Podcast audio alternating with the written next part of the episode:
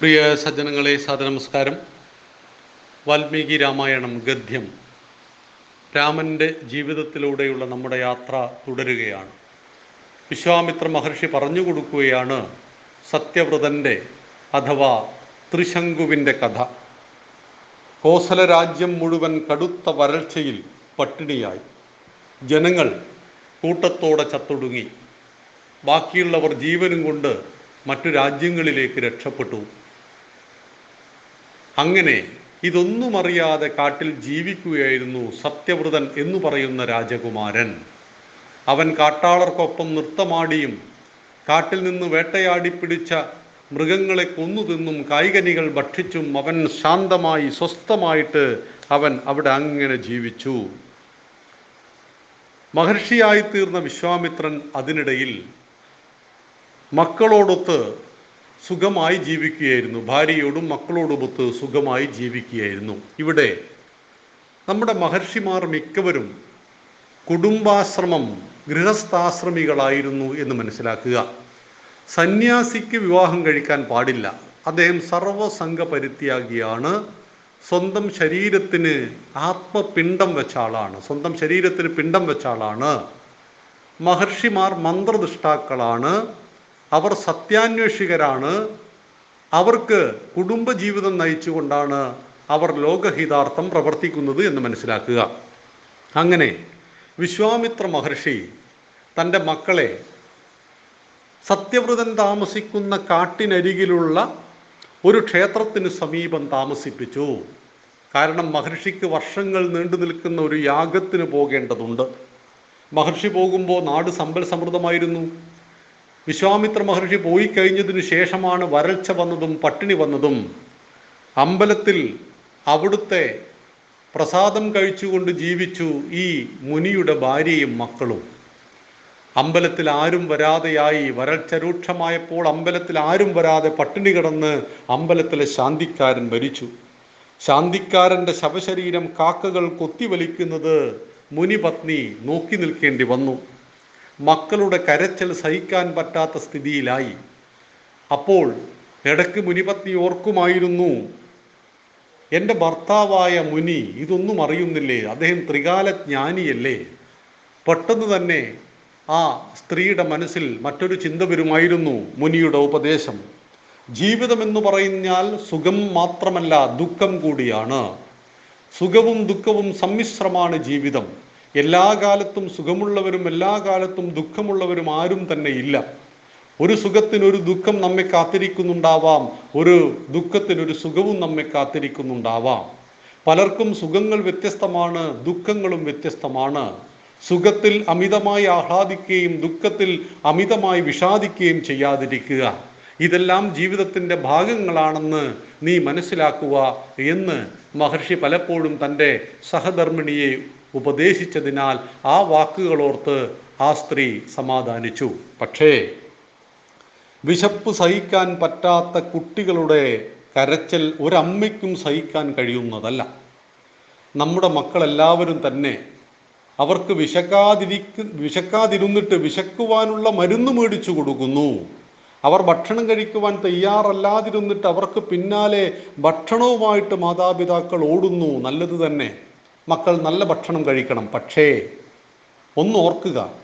ഒരു നേരത്തെ ഭക്ഷണത്തിന് വകയില്ലാതെ നട്ടലിനോട് ഒട്ടിപ്പോയ വയറുമായിട്ട് ആയിരക്കണക്കിന് കുഞ്ഞുങ്ങൾ ജീവിക്കുന്നുണ്ട് ഈ ലോകത്ത് എന്ന് മനസ്സിലാക്കുക.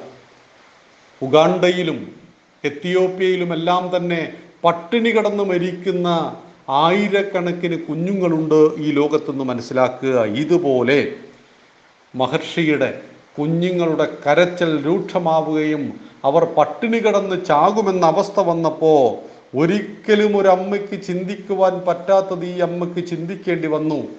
എന്റെ എല്ലാ മക്കളും വിശന്നു മരിക്കുന്നതിലും നല്ലതല്ലേ എന്റെ ഒരു കുഞ്ഞിനെ ചന്തയിൽ കൊണ്ടുപോയി വിൽക്കുന്നത്? അവനെ ആരെങ്കിലും കൊണ്ടുപോയിട്ട് അവൻ എന്തെങ്കിലും ജോലി ചെയ്ത് ജീവിക്കട്ടെ അവനെ വിറ്റാൽ കിട്ടുന്ന എന്തെങ്കിലും പൈസ കൊണ്ട് കുറച്ച് അരി മേടിച്ച് എന്റെ മക്കൾക്ക് ഭക്ഷണമാക്കി കൊടുക്കാമായിരുന്നു. അങ്ങനെ മൂത്ത പുത്രനെ അടുത്തു വിളിച്ചു. ദർഭപ്പുല്ലുകൾ പിരിച്ചുണ്ടാക്കിയ കയർ അവന്റെ കഴുത്തിൽ കെട്ടി. അങ്ങനെ കെട്ടിക്കഴിഞ്ഞാൽ അതൊരു അടയാളമാണ്. ഈ കുഞ്ഞിനെ വിൽക്കുവാൻ തയ്യാറാണ് എന്നടയാളം. മകനെയും കൂട്ടി മുനിപത്തി ചന്തയിലെത്തി. പലരും അടുത്തു വന്നു. ചാഞ്ഞും ചരിഞ്ഞും കുട്ടിയെ നോക്കി. നമ്മൾ ഈ കന്നുകാലി ചന്തയൊക്കെ ഇല്ലേ? അവിടെ ഓരോ പശുക്കളെയും കാളയെയും ആളുകൾ നോക്കുന്നത് കണ്ടില്ലേ? അതുപോലെ നോക്കി. പട്ടിണി നിത്യസംഭവമായി മാറി അവന്റെ ജീവിതം ചിത്രീകരിക്കാൻ എന്ന വണ്ണം എഴുന്നേറ്റ് നിൽക്കുന്ന അസ്ഥികളും ഒട്ടിയ വയറും അവരെയെല്ലാം പിന്തിരിപ്പിച്ചു. ഈ എല്ലും കൂടിനെ ഞങ്ങൾക്കാർക്കും വേണ്ട എന്നെല്ലാവരും പറഞ്ഞു. ആരും വില പോലും പറഞ്ഞില്ല. എത്ര ചെറിയ വില പറഞ്ഞാലും അവനെ വിൽക്കുമായിരുന്നു. മരച്ചുവട്ടിൽ തളർന്ന് ഇരുന്നു പോയി ഈ മുനിപത്നിയും ഈ കുഞ്ഞും. തന്റെ മകനെ വിൽക്കുവാൻ തയ്യാറാകേണ്ടി വന്നു. ആർക്ക്? വിശ്വാമിത്രൻ എന്ന് പറയുന്ന മഹാരാജാവ്. ആ മഹാരാജാവ് സന്യാസിയായി തീർന്നപ്പോൾ അദ്ദേഹത്തിന്റെ പത്നിക്കായിരുന്നു ഈ ഗതികേട് സംഭവിച്ചത്. വിശ്വാമിത്ര മഹാരാജാവിന്റെ രാജ്ഞിക്കാണ് ഇത് സംഭവിച്ചത്. ഈ സമയത്ത് സത്യവ്രതൻ ആ വഴി വന്നു. വേട്ടയാടി കിട്ടിയ വലിയൊരു കാട്ടുപന്നിയെയും ചുമലിൽ തൂക്കിയാണ് അവന്റെ വരവ്. അത് ഗ്രാമചന്തയിൽ വിറ്റുകിട്ടുന്ന പണത്തിന് മദ്യം കുടിക്കണം. അയാൾ ധൃതി പൂണ്ട് നടക്കുന്നതിനിടെയാണ് അവരെ കണ്ടത്. ഈ സത്യവ്രതന്മാർ നമ്മുടെ നാട്ടിൽ ധാരാളമുണ്ട്. പകലന്തിയോളം പണിയെടുക്കും. ആയിരം രൂപക്ക് പണിയെടുത്ത് അഞ്ഞൂറ് രൂപ ബീവറേജിന് സംഭാവന നൽകുന്ന അവർ തന്നെയാണ് അവരുടെ കുടുംബത്തിന്റെ സർവനാശം. സനാതന ധർമ്മ പാഠശാല സേവന സേവനം കാര്യമായിട്ട് ചെയ്യുന്നില്ല. അതിന് മറ്റു ട്രസ്റ്റും കാര്യങ്ങളൊക്കെ നമുക്കുണ്ടെങ്കിൽ കൂടി സേവന മേഖലയിൽ ശ്രദ്ധിക്കുന്നില്ല എന്ന് പറഞ്ഞപ്പോൾ പലരും ചോദിച്ചു എന്തേ സേവനം ചെയ്യാത്തത്? കഴിഞ്ഞൊരു പത്തിരുപത് വർഷക്കാലമായിട്ട് സേവാ പ്രവർത്തനങ്ങളിൽ പലരുടെയും കൂടെ പോയപ്പോൾ മനസ്സിലാക്കുവാൻ കഴിഞ്ഞൊരു വസ്തുത എൺപത് ശതമാനം സേവനവും ചെയ്യേണ്ടി വന്നത് ആ കുടുംബത്തെ നശിപ്പിച്ച കുടുംബനാഥന്മാരുള്ളത് കൊണ്ടായിരുന്നു.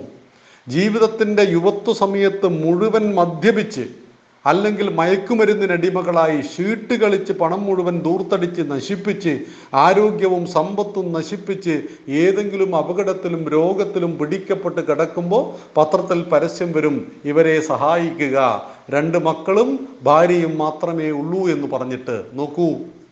ആരായിരുന്നു ഈ അധോഗതിയിലേക്ക് അവരെ തള്ളിവിട്ടത്? അവരവർ തന്നെയായിരുന്നു. അതുകൊണ്ടാണ് ഭഗവാൻ പറഞ്ഞത് ഉദ്ധരേതാത്മനാ ആത്മാനം. നിന്നെ ഉയർത്തുന്നതും നീ തന്നെ നിന്നെ താഴ്ത്തുന്നതും നീ തന്നെ. നിന്റെ ബന്ധുവും നീ തന്നെ നിന്റെ ശത്രുവും നീ തന്നെ. ഭഗവത്ഗീതയിൽ നമുക്ക് സമഗ്രമായി പഠിക്കുവാനുള്ള ഒരു വിഷയമായിരുന്നു അത്. ഇതുപോലെയായിരുന്നു സത്യവ്രതൻ.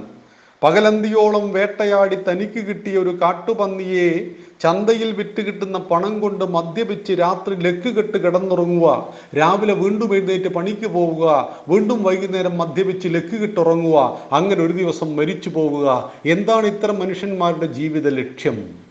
എന്തിനാണ് അവർ മനുഷ്യരായി ജനിച്ചത് എന്ന് പോലും സംശയിച്ചു പോകും.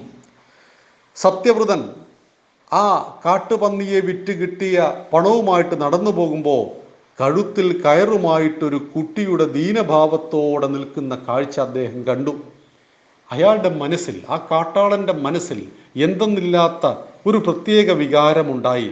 കരുട കരുണയുടെ നനവ് പടർന്ന മുഖവുമായി സത്യവ്രതൻ ആ കുഞ്ഞിന്റെ അടുത്തേക്ക് ചെന്നു. കാൽമുട്ടിൽ മുഖം ചേർത്ത് കുനിഞ്ഞു കരയുന്നു ഒരു സ്ത്രീ മുനി പത്നി. അമ്മേ എന്തിനാണ് ഇങ്ങനെ കരയുന്നത്? ഈ കുട്ടിയെ എന്തിനാണ് വിൽക്കുന്നത്? സത്യവ്രതൻ ചോദിച്ചു വീട്ടിൽ വിശന്നു വലയുന്ന കുഞ്ഞുങ്ങൾ എന്നെ കാണാതെ കരയുന്നുണ്ടാവും. ഞാൻ വെറുകയോടെ എങ്ങനെയാണ് അങ്ങോട്ട് ചെല്ലുക മകനെ? ദിവസങ്ങളായി അവർ വല്ലതും കഴിച്ചിട്ട് ഇന്നും പട്ടിണി കിടന്നാൽ അവർ മരിച്ചു പോകും. ഇവനെ വിട്ടുകിട്ടുന്ന പണത്തിന് ഭക്ഷണം ആകാമെന്ന് കരുതി വന്നതാണ്. അല്ലാതെ എന്റെ പൊന്നുമകനെ വിൽക്കുന്നത് എനിക്കിഷ്ടമല്ല.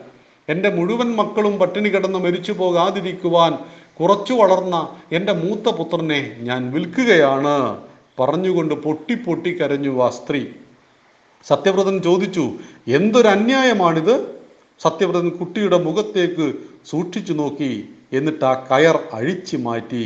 അവിശ്വസനീയരോട് അവർ കുട്ടിയെ ചേർത്ത് പിടിച്ച് കയർ ഊരിയെടുത്തു. അപ്പൊ ചോദിച്ചു ഇവരുടെ അച്ഛൻ? ഇവരുടെ അച്ഛൻ എവിടെ പോയി? സത്യവ്രതന്റെ ചോദ്യത്തിന് മറുപടിയായി ആ സ്ത്രീ ഒരു ദീർഘ ശ്വാസം വിട്ടിട്ട് പറഞ്ഞു ദൂരെ ഏതോ ഒരു നാട്ടിൽ ഒരു യാഗത്തിന് പോയിരിക്കുന്നു. എപ്പം വരുമെന്ന് എനിക്കറിയില്ല. പേരൊന്നും പറഞ്ഞില്ല. അമ്മ ഈ കുഞ്ഞിനെയും കൊണ്ട് വീട്ടിലേക്ക് പോയിക്കോളൂ. ഭക്ഷണത്തിന് ഞാൻ വഴിയുണ്ടാക്കാം. സത്യവ്രതൻ പന്നിയെ ഇടത്തെ തോളിൽ നിന്നും വള വലത്തെ തോളിലേക്ക് മാറ്റി പന്നിയെ വിൽക്കുന്നതിന് മുമ്പാണ് ഈ രംഗം. അവർ കാട്ടാളനെ വിശ്വാസം വരാത്ത മട്ടിൽ നോക്കി. പിന്നെ എന്തോ ഒരു ധൈര്യത്തിൽ ഇവൻ വരുമെന്നൊരു വിശ്വാസത്തിൽ ആ സ്ത്രീ വിൽക്കാൻ വെച്ച മകനെയും കൂട്ടി തന്റെ വീട്ടിലേക്ക് അല്ലെങ്കിൽ ക്ഷേത്രത്തിന് ലക്ഷ്യമാക്കി നടന്നു. അതിരിക്കട്ടെ നിങ്ങൾ എവിടെയാണ് താമസമെന്ന് ഇരുട്ടിൽ നിന്നും വിളിച്ചു ചോദിക്കുന്നുണ്ടായിരുന്നു സത്യവ്രതൻ. അതാ ആ കുന്നിന്റെ ചെരുവിലെ ക്ഷേത്രമുറ്റത്താണ് ഞങ്ങൾ ജീവിക്കുന്നത്. എനിക്ക് ക്ഷേത്രത്തിൽ കയറാനാവില്ല. അതിനാൽ പുറത്തെ ആൽത്തറയിൽ ദിവസവും സന്ധ്യക്ക് നിങ്ങൾക്ക് ഭക്ഷണ സാധനങ്ങൾ എത്തിച്ചു തരാം എന്നു പറഞ്ഞു സത്യവ്രതൻ. നിങ്ങൾ അവിടെ എത്തുമ്പോഴേക്കും ഞാൻ ഇന്നത്തെ അത്താഴത്തിനുള്ള വകയുമായി വരാം. അയാൾ കുതിരയുടെ വേഗത്തിൽ ചന്തയിലേക്ക് ഓടി ചന്തയിൽ അയാൾ ആ പന്നിയെ വിറ്റ് കിട്ടുന്ന പണം കൊണ്ട് ആവശ്യത്തിനുള്ള ഭക്ഷണം മേടിച്ച് നേരെ ഈ ക്ഷേത്രത്തെ ലക്ഷ്യമാക്കി നടന്നു. അന്നയാൾ മദ്യപിച്ചില്ല.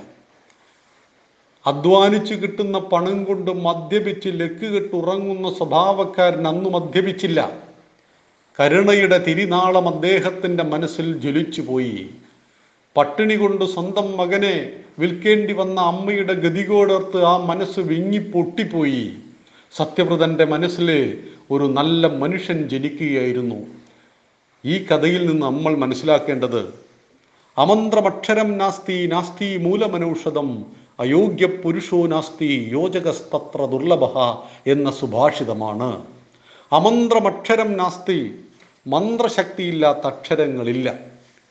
ഔഷധ ഗുണമില്ലാത്ത സസ്യങ്ങളില്ല യോഗ്യതയില്ലാത്ത മനുഷ്യനുമില്ല. എല്ലാ മനുഷ്യനും എന്തെങ്കിലും യോഗ്യതയുണ്ട്. ആ യോഗ്യതയെ തട്ടിയുണർത്തുന്ന ആ യോഗ്യതയെ കണ്ടെത്തി വളർത്തി വലുതാക്കുന്ന യോജകസ്തത്ര ദുർലഭ. ആ സംയോജകന്മാരാണ് നമ്മുടെ നാട്ടിൽ ദുർലഭമായിട്ടുള്ളത്. അതുകൊണ്ട് അതുകൊണ്ട് ആരെയും നമ്മൾ നിസ്സാരരായിട്ട് കാണരുത്. അറിവുള്ളവനെന്നും അറിവില്ലാത്തവനെന്നും വേർതിരിക്കരുത്. അക്കാദമിക്ക് വിദ്യാഭ്യാസം കൊണ്ട് അദ്ദേഹം പ്രൊഫസർ ആയിരിക്കാം പക്ഷേ മറ്റവൻ ഓട്ടോറിക്ഷ ഓടിക്കുന്നുണ്ടാവാം. അവന്റെ വിദ്യാഭ്യാസം ഒന്നാം ക്ലാസ് ആയിരിക്കാം. ആരും നിസ്സാരനല്ല. എല്ലാവരിലും നന്മകളുണ്ട്. എല്ലാവരിലും ദൈവിക വികാരങ്ങളുണ്ട്. അതിനെ വളർത്തി വലുതാക്കുന്ന സംയോജകന്മാരുണ്ടാവണം. അനുഭവങ്ങളിൽ നിന്നാണ് ഓരോ മനുഷ്യന്റെയും മഹത്വം നമുക്ക് മനസ്സിലാവുന്നത്. നമ്മൾ മാൻഹോളിൽ മരിച്ചുപോയ നൌഷാദിനെ കുറിച്ച് ഒരുപാട് വിവാദങ്ങളൊക്കെ ഉണ്ടായിരുന്നു കോഴിക്കോട്. ആ മനുഷ്യൻ എന്തായിരുന്നു ചെയ്തത്? തനിക്ക് മുമ്പ് ഒരു പരിചയവുമില്ലാതിരുന്ന ബംഗ്ലാദേശികളായ രണ്ട് തൊഴിലാളികൾ നമ്മളുടെ എല്ലാം വിസർജ്യം മാലിന്യം ടൗണിലെ മാലിന്യം വൃത്തിയാക്കുവാൻ വേണ്ടിയിട്ട് ആ മാൻഹോളിലേക്ക് ഇറങ്ങി. ആ മാൻഹോളിന്റെ ഉള്ളിലേക്ക് ഇറങ്ങിച്ചെന്നപ്പോൾ ശ്വാസം കിട്ടാതെ പിടയുന്ന മനുഷ്യനെ കണ്ടപ്പോൾ ചുറ്റും ഒരുപാട് വിദ്യാഭ്യാസമുള്ളവരുണ്ടായിരുന്നു. അവർക്കൊന്നും ചിന്തിക്കുവാൻ കഴിഞ്ഞില്ല ഞങ്ങൾക്ക് എന്ത് ചെയ്യണമെന്ന്. നൗഷാദ് മറ്റൊന്നും ആലോചിച്ചില്ല. അതിലേക്ക് ഇറങ്ങി ആ മനുഷ്യനെ രക്ഷിക്കുവാൻ വേണ്ടി കഠിനമായി പരിശ്രമിച്ചു. പക്ഷേ രണ്ടുപേരും രക്ഷപ്പെട്ടില്ല. ആ മാൻഹോളിൽ കുടുങ്ങി രണ്ടുപേരും മരിച്ചുപോയി. ഏത് ഭൗതിക വിദ്യാഭ്യാസത്തിൽ നിന്നാണ് ഈ ഒരു ഉദാത്തമായ ചിന്ത ആ മനുഷ്യൻ ഉണ്ടാകുന്നത് എന്ന് നാം ആലോചിക്കുക. ഇത്തരം മനുഷ്യന്മാർ നമ്മുടെ സമാജത്തിൽ ധാരാളമുണ്ട് എന്ന് മനസ്സിലാക്കുക. അവർ പല രൂപത്തിലും ഭാവത്തിലുമായിരിക്കും. ചിലപ്പോൾ ഓട്ടോറിക്ഷ തൊഴിലാളി രൂപത്തിലായിരിക്കും. ബസ്സിലെ ക്ലീനറായിട്ടായിരിക്കും. ചിലപ്പോൾ അധ്യാപകനായിട്ടായിരിക്കും. ചിലപ്പോൾ കലക്ടറാവാം. എല്ലാ മനുഷ്യരിലും ഉദാത്ത ഭാവമുണ്ട്. ആ ഉദാത്ത ഭാവത്തെ ഉണർത്തുന്ന ദൈവിക വികാരങ്ങളെ സംയോജിപ്പിച്ച് ആ മനുഷ്യനെ മനുഷ്യത്വത്തിലേക്ക് ഉയർത്തുക എന്നുള്ളതാണ് സംയോജകന്റെ കടമ. എന്ന് വെച്ചാൽ എല്ലാത്തിലും ഉറങ്ങിക്കിടക്കുന്ന നന്മകളെ കണ്ടെത്തി ഉണർത്തി ഉയർത്തി വലുതാക്കുന്നവരാകുവാൻ നമുക്കെല്ലാവർക്കും പരിശ്രമിക്കാം. ജയ് ശ്രീറാം. നന്ദി നമസ്കാരം. വന്ദേ മാതരം.